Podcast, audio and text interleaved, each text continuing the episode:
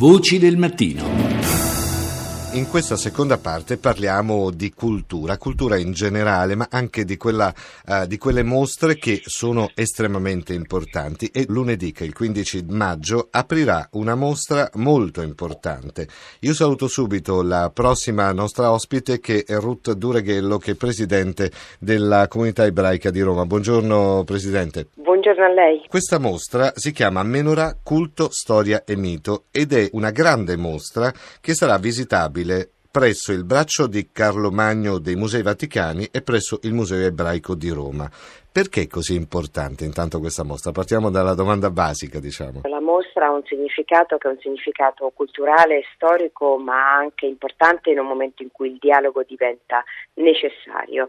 La menorah, che è questo simbolo candelabro a sette braccia forgiato da Mosè per volere del Signore, proprio perché doveva decorare il Tempio di Gerusalemme, ha una storia e delle vicissitudini che passano da Gerusalemme fino a Roma. Sì. E oggi esponiamo questa storia in due luoghi simbolo delle religioni, delle grandi religioni monoteistiche, che sono il Museo Ebraico di Roma, nella Sinagoga Maggiore e nel braccio di Carlo Magno.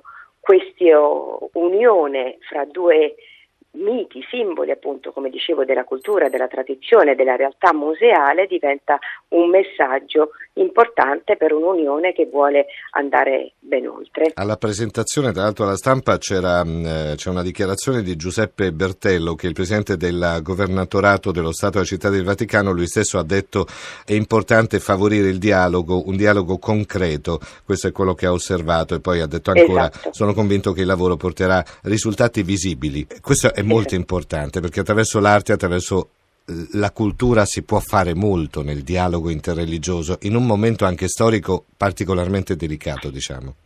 Diciamo che è proprio un impegno che ci siamo presi fin dalla visita dell'ultimo Papa Francesco nella Sinagoga Maggiore, sì. proprio di creare iniziative che poi dessero concretezza a un messaggio che ovviamente è un messaggio delle religioni e delle fedi, ma che deve rappresentarsi anche in un lavoro concreto e questo credo sia forse il primo esempio importante di questo. Sì, la prima lavoro. collaborazione diciamo effettiva tra due realtà museali molto importanti, storicamente con delle basi molto forti forti e molto solide e proprio dalla storia forte che parte il messaggio probabilmente più forte, no? Es- esatto, è la storia degli ebrei di Roma che è una storia di 22 secoli ininterrotti eh sì. di permanenza e di rapporti con il Vaticano e con la Chiesa in generale che hanno visto fasi alterne, come tutti sicuramente sapranno, si snoda in questa mostra attraverso un simbolo, appunto il candelabro a sette braccia, ma per, per, rappresentare soprattutto una volontà di andare avanti e di farlo insieme.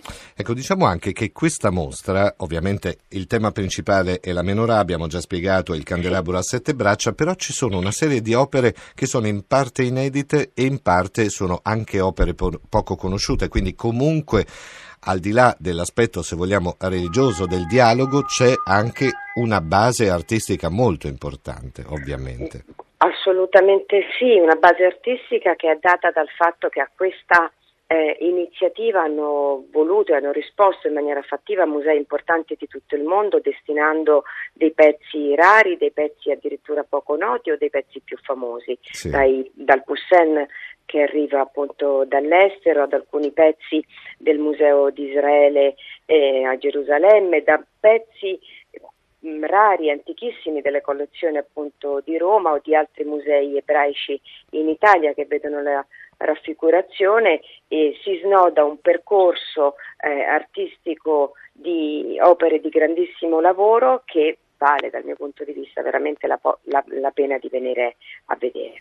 Noi la, la consigliamo eh, questa mostra di andarla a visitare, tra l'altro rimane aperta due mesi, quindi c'è parecchio tempo per poterla visitare, c'è anche modo di andare in questi due grandi musei, ovviamente i Vaticani da una parte, il Museo Ebraico dall'altra. Ricordiamo anche una cosa importante, noi stiamo registrando questa intervista eh, che va in onda il sabato perché nella tradizione ebraica il sabato uh, ci si astiene dal lavoro, quindi ricordiamo esatto. anche questo, siamo registrati, Grazie. lo diciamo per correttezza anche ai nostri ascoltatori, però è importante porre al centro questa mostra anche perché più volte in questa trasmissione ribadiamo quanto siano importanti i, i messaggi che partono attraverso l'arte, soprattutto attraverso l'arte legata alle religioni, le tre religioni monoteiste che sempre più hanno bisogno di confrontarsi, capirsi e parlare tra di loro. Questo è un messaggio importante che parte dalla comunità ebraica da una parte e dalla comunità cristiana dall'altra ed è importante che ci sia questo dialogo. Assolutamente sì e come ho già avuto modo di dire la comunità di Roma non si sottrarrà mai da questo impegno ed è per noi veramente un orgoglio ma soprattutto un grande privilegio essere parte di questa iniziativa e di questa occasione. Aspettiamo al Museo Ebraico di Roma tutti coloro che vorranno non solo vedere eh, la mostra, ma anche conoscere un po' meglio il mondo ebraico per tutto quello che all'interno del museo viene rappresentato con la storia degli ebrei di Roma e della nostra permanenza qua. Menorà, culto, storia e mito dal 15 maggio al 23 luglio a Roma presso il braccio di Carlo Magno dei Musei Vaticani e presso il Museo Ebraico di Roma. Io ringrazio la Presidente della Comunità Ebraica di Roma, la signora Ruth Dureghello, per essere stata con noi. Buona giornata e buon sabato a questo punto. Grazie. Grazie a lei, grazie.